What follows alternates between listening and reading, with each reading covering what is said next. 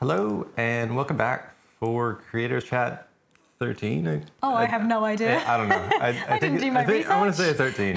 uh, after a two and a half year hiatus, we're consistent. Consistent, yeah. Like that is the one thing you can always say about us is consistency. Um, yeah, we're pretty bad.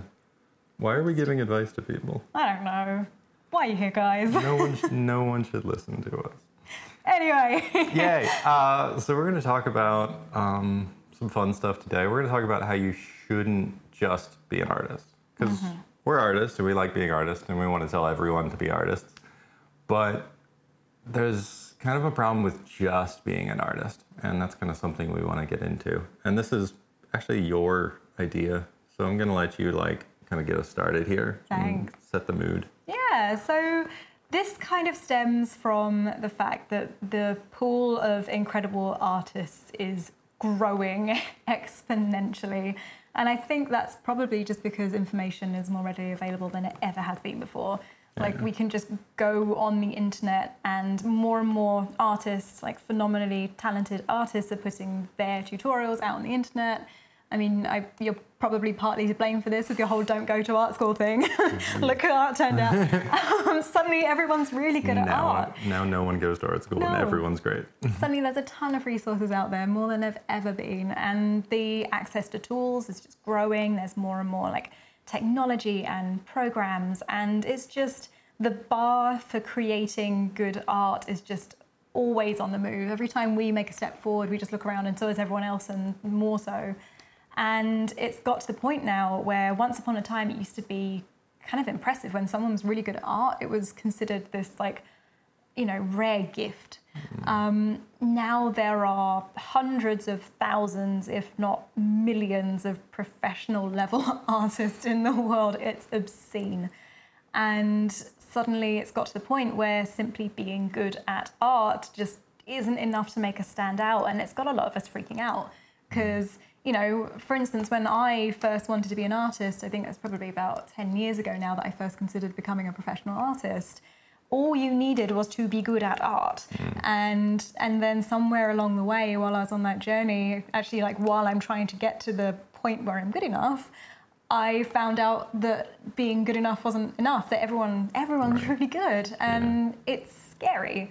So we wanted to talk a little bit about like why that's a problem um, like what we can do instead and i swear it's good news like i'm making it sound really bleak but uh, but it's all happy. yeah Yay. i think so Yeah, yeah. This is something that has changed radically because I, I started being a professional like 12 years ago, something Mm-hmm. like that, and it is just a different world. Like when I was in art school, like learning to be an artist and stuff, uh, I think there was five video tutorials, like, and that's it. That that was the extent of like video tutorials on digital painting, and that's that's all you had.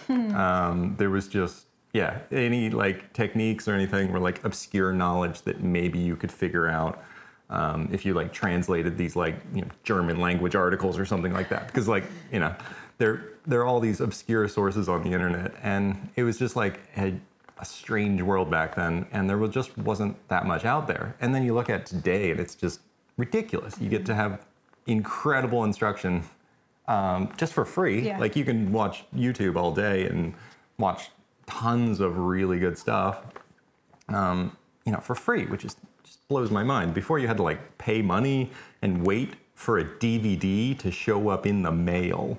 I've never watched an art DVD. Those were the days when you got a DVD. I think I think I still have some of those Aw, sitting around somewhere. cute. I know, really old school here. It's dating you. Yeah, I feel old now. It's just when Noah like stares into space and just realizes how old he is. You're like, oh well.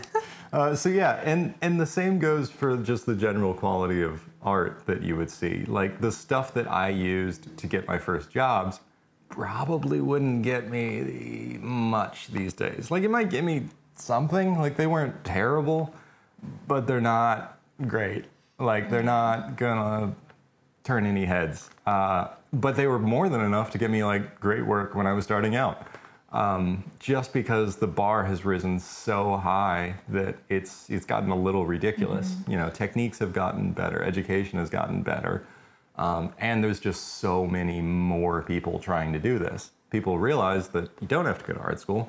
You can actually just sit in your basement and paint for a few years and get really good at this. Uh, it doesn't require any exceptional skills. It doesn't require that much expensive gear anymore. You've got stuff like Blender that's 100% free, Unreal that's 100% free.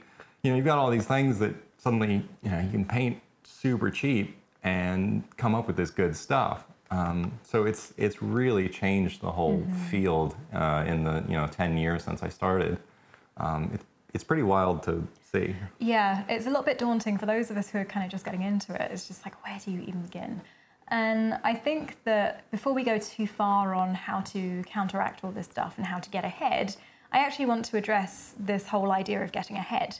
Um, it's something that I personally really struggled with is, you know, when you're on the internet looking at artists you admire, you're seeing kind of the people that are like the cream of the crop, like rising to the top, two million followers, and you're just like, like that is what you're comparing yourself to and saying, you know, I want to be like that person. They have a successful career. Um, I remember when I thought that having 1,000 followers would just be this like absolute dream come true, and I'd never be discontented ever again. Sure. And here I am at I'm at 22,000, I think, and it's like I don't feel like that's enough, and that's absurd. Right. Um, and I think it's worth. So when we're talking about, you know, how the market's shifting, how it's getting saturated with artists, the the bar for being special and standing out is always going to be that top percentage of people. So even when we have access to all of these tools and all this great learning stuff, so does everyone else, and that bar moves with us. And it's always usually that top percentage of people that we kind of glamorize and want to be like and compare ourselves to. The thing is, you can't have everyone be the top percent.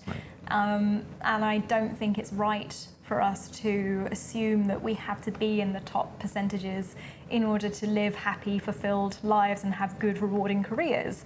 There is so much space there. Like, there shouldn't be reserved for 1% of people. Um, so, did you want to add at all to that before I talk? No, that sounds good. Okay, Let's- cool. let's keep going. Um, well, I was just going to say that, you know, there are so many opportunities out there. Like, I don't have a fraction of the followers of the most famous, not even like, it's depressing how tiny I am compared to some artists. And yet, I get to help thousands of people with my work. Mm-hmm. I get to, like, I love what I do. My lifestyle is paid for. I don't have to stress out. And, like, that's amazing. I'm like, what more do I need? Um, and I wish more people would realize that you don't have to be at the top, top, top, top, top in order to have that, and that there is space. We can like, we can expand into that. We don't need to be exceptional in order to. We don't need to stand out in order to be comfortable and be happy. So that's kind of the first thing I wanted to start with before we tell you how to be exceptional and stand Yeah. out and crush the competition. Just wanted to say there doesn't need to be competition. Yeah. yeah. So yeah, do you want to get started then on maybe like how how do we stand out when everyone's Who just really good? I'm, I'm here for you to tell me. Awkward. You're, you're going to tell me how to stand Shall we out. stop the camera? It's like, oh, no, we're- We're, just going to go cry in the corner now. um, so I think the, at least my biggest one that really makes a difference is learning to combine different skills together. Um, you know, it's relatively easy.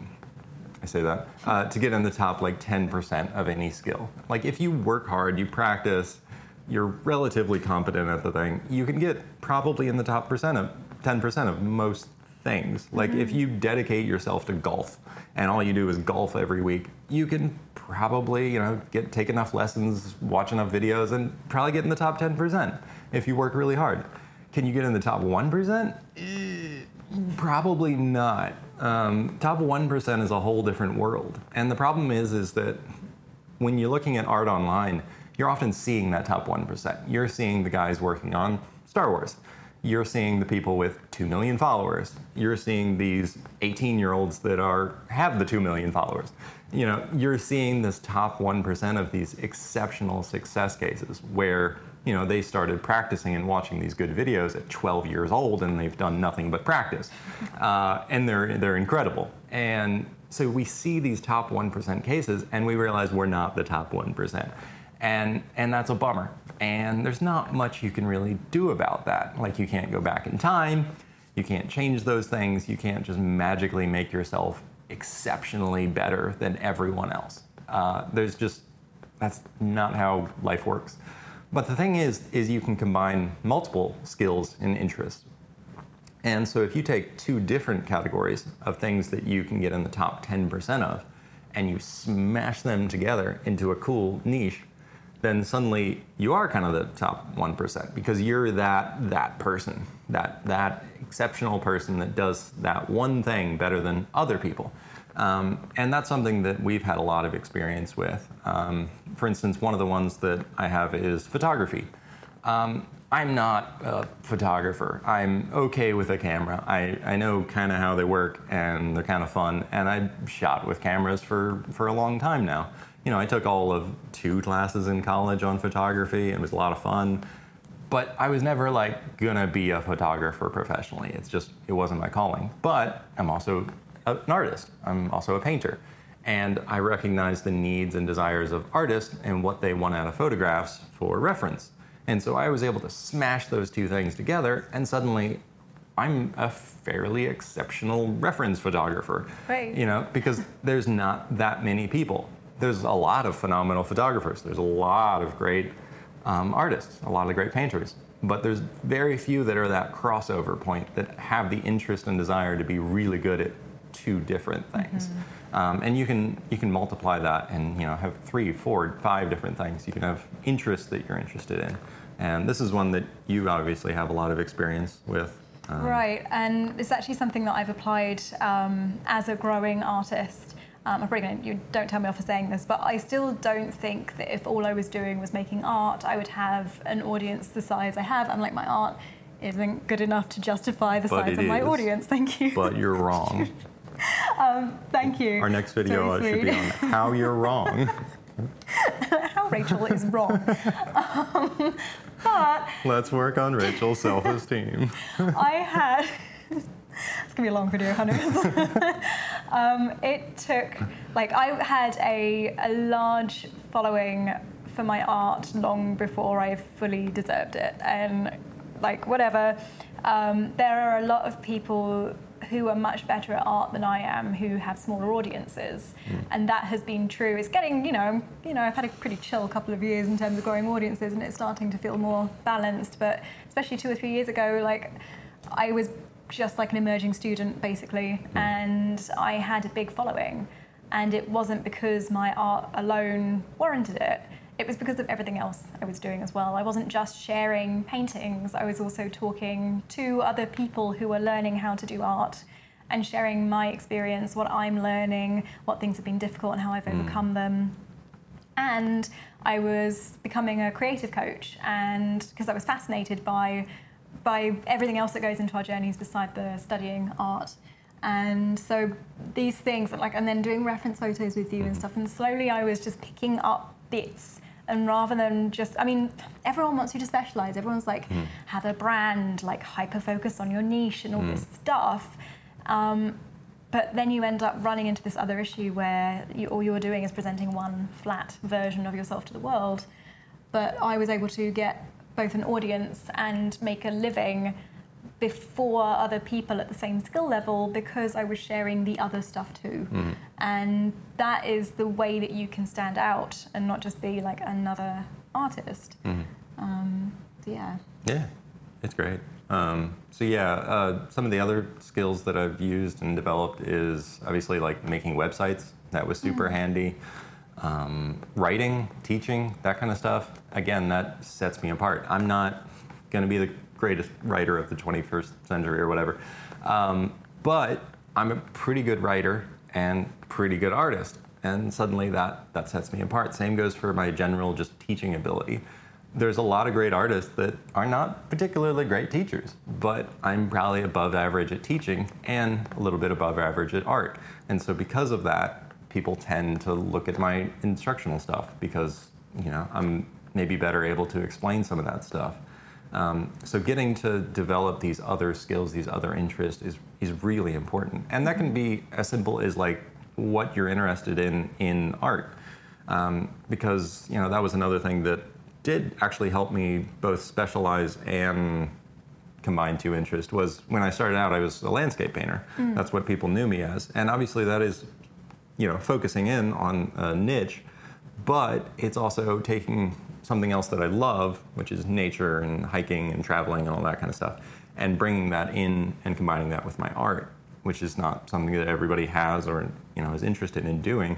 And so I had a little bit more interest in bringing those environments together. Um, so it wasn't just that oh all I do is paint environments. It was I love this stuff and I really want to you know deep dive into it. Um, so I think if you have any of those interests, whatever they happen to be, I think cultivate them, nurture them.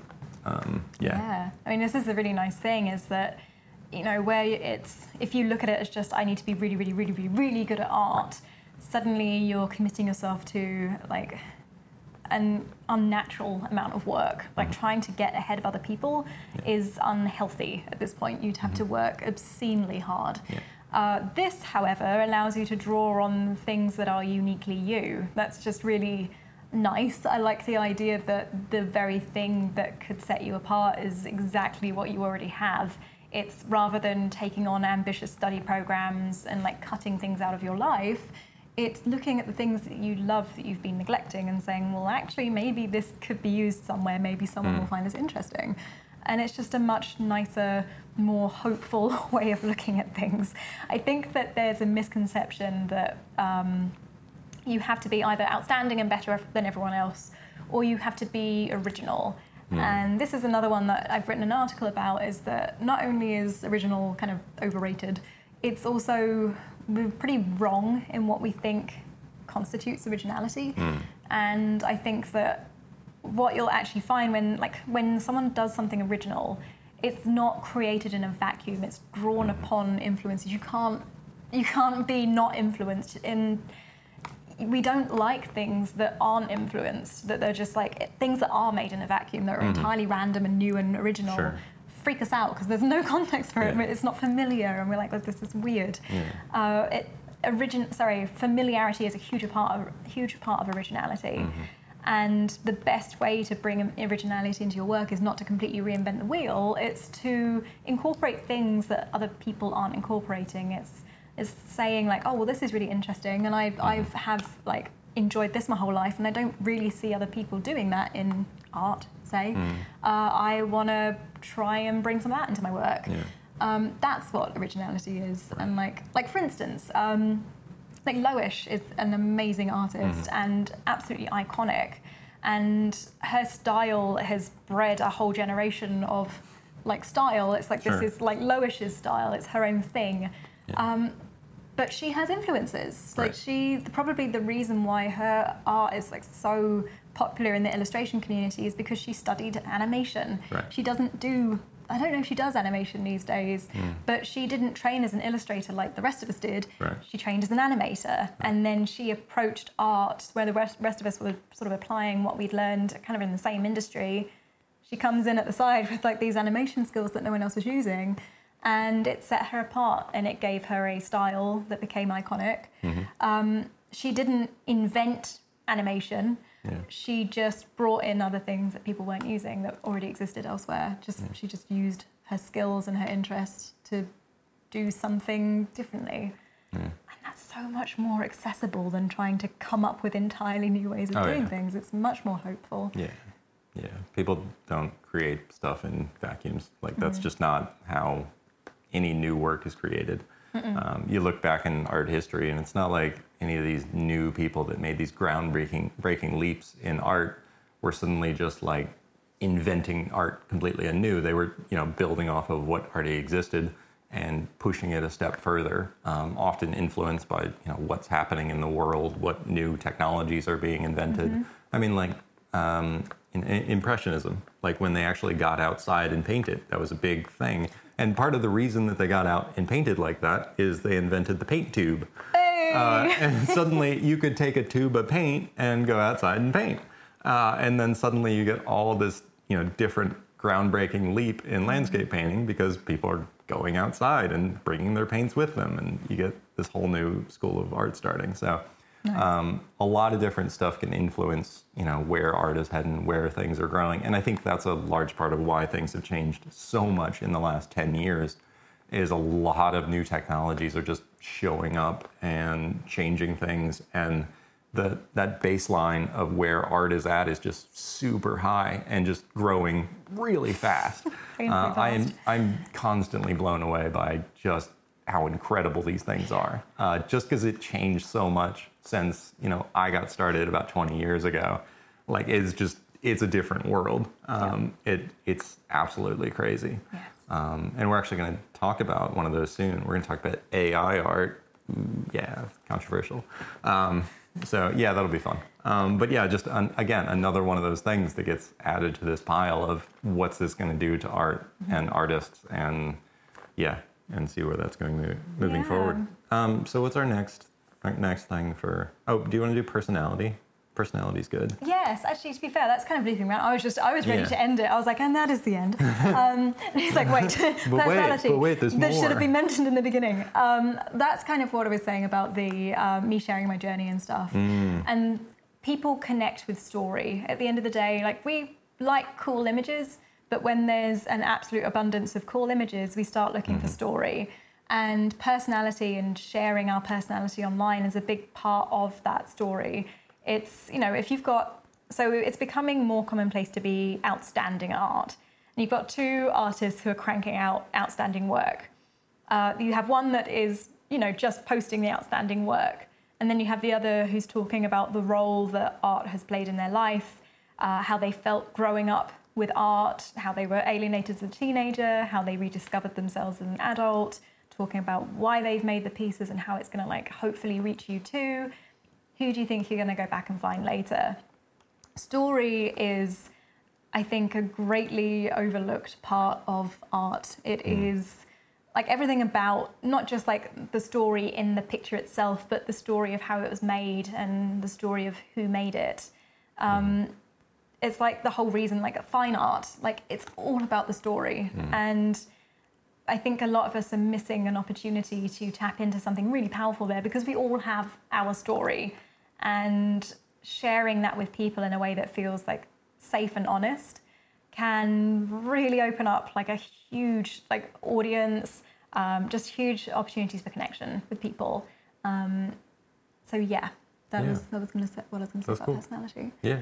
I think I think it's another really important one. Yeah. That a lot of people neglect. They're like they want to be an artist, they want to be known for their art, and that's fair, Mm-hmm. but that's really not enough these days. I can hop on ArtStation and scroll for hours and see constantly new artists that yeah yeah. And and it's just it blows my mind that there's just so many artists these days. It's it's utterly incredible and it's pretty easy to get lost in that sea of artists. yeah But if you are a person that can stand out in some way, uh, I think that's kind of what we're we're aiming Mm-hmm. Yeah, to and like I was saying earlier, you don't need every single person to No. know who you are in order to do this well. No. You just need enough people to kind of support what you're doing, support your vision, and like connect with you. And that doesn't actually need to be very many people, depending on what it is that you're doing with your work. And story is what people connect to. Like cool images are cool, and the internet's full of them now. And it's it's that story and human connection that people really like latch onto and it creates that loyalty that people are kind of looking for like that devoted fan base they don't happen because you make cool images they happen because they are connecting with the story somehow in whatever way that is and uh, i think it's such an easy thing like i think there's a misconception that you know you want to be professional online this is your work and that's really important and I think that it's a bit of a throwback to an attitude that you can't be a person at work, that you hmm. are a corporate machine. And I definitely see that bleeding into like some people who are putting their art online, they're kind of frightened of expressing any part of their personality. Um, I think there is a very happy in between where you can present your personality professionally. And there is that opportunity for people to connect. Yeah. So, yeah. Yeah. Yeah. Is that I- everything I on our think list? that's yeah, that's everything Yeah. on our list. There's Cool. something else to add there. All right. So yeah, We've solved every problem. that's it. Done. Go You- make stuff. Yeah. Go be happy. You're welcome. Go have an amazing career Yeah. after watching this You one can video. do it. I believe in you. but you really can do it. Like that's that's the thing is Yeah. that I think there is, in conjunction with there being an incredible number of artists, there's also an incredible need and desire for art. And I think if you can be exceptional in some way, you can make something a little bit different. You can, you know, target your super specific niche. Uh, that suddenly, I think you'll you can find room to be an artist and be successful at it too. Yeah. So, Alrighty. is that everything? I think so. All right. So until next time. Bye.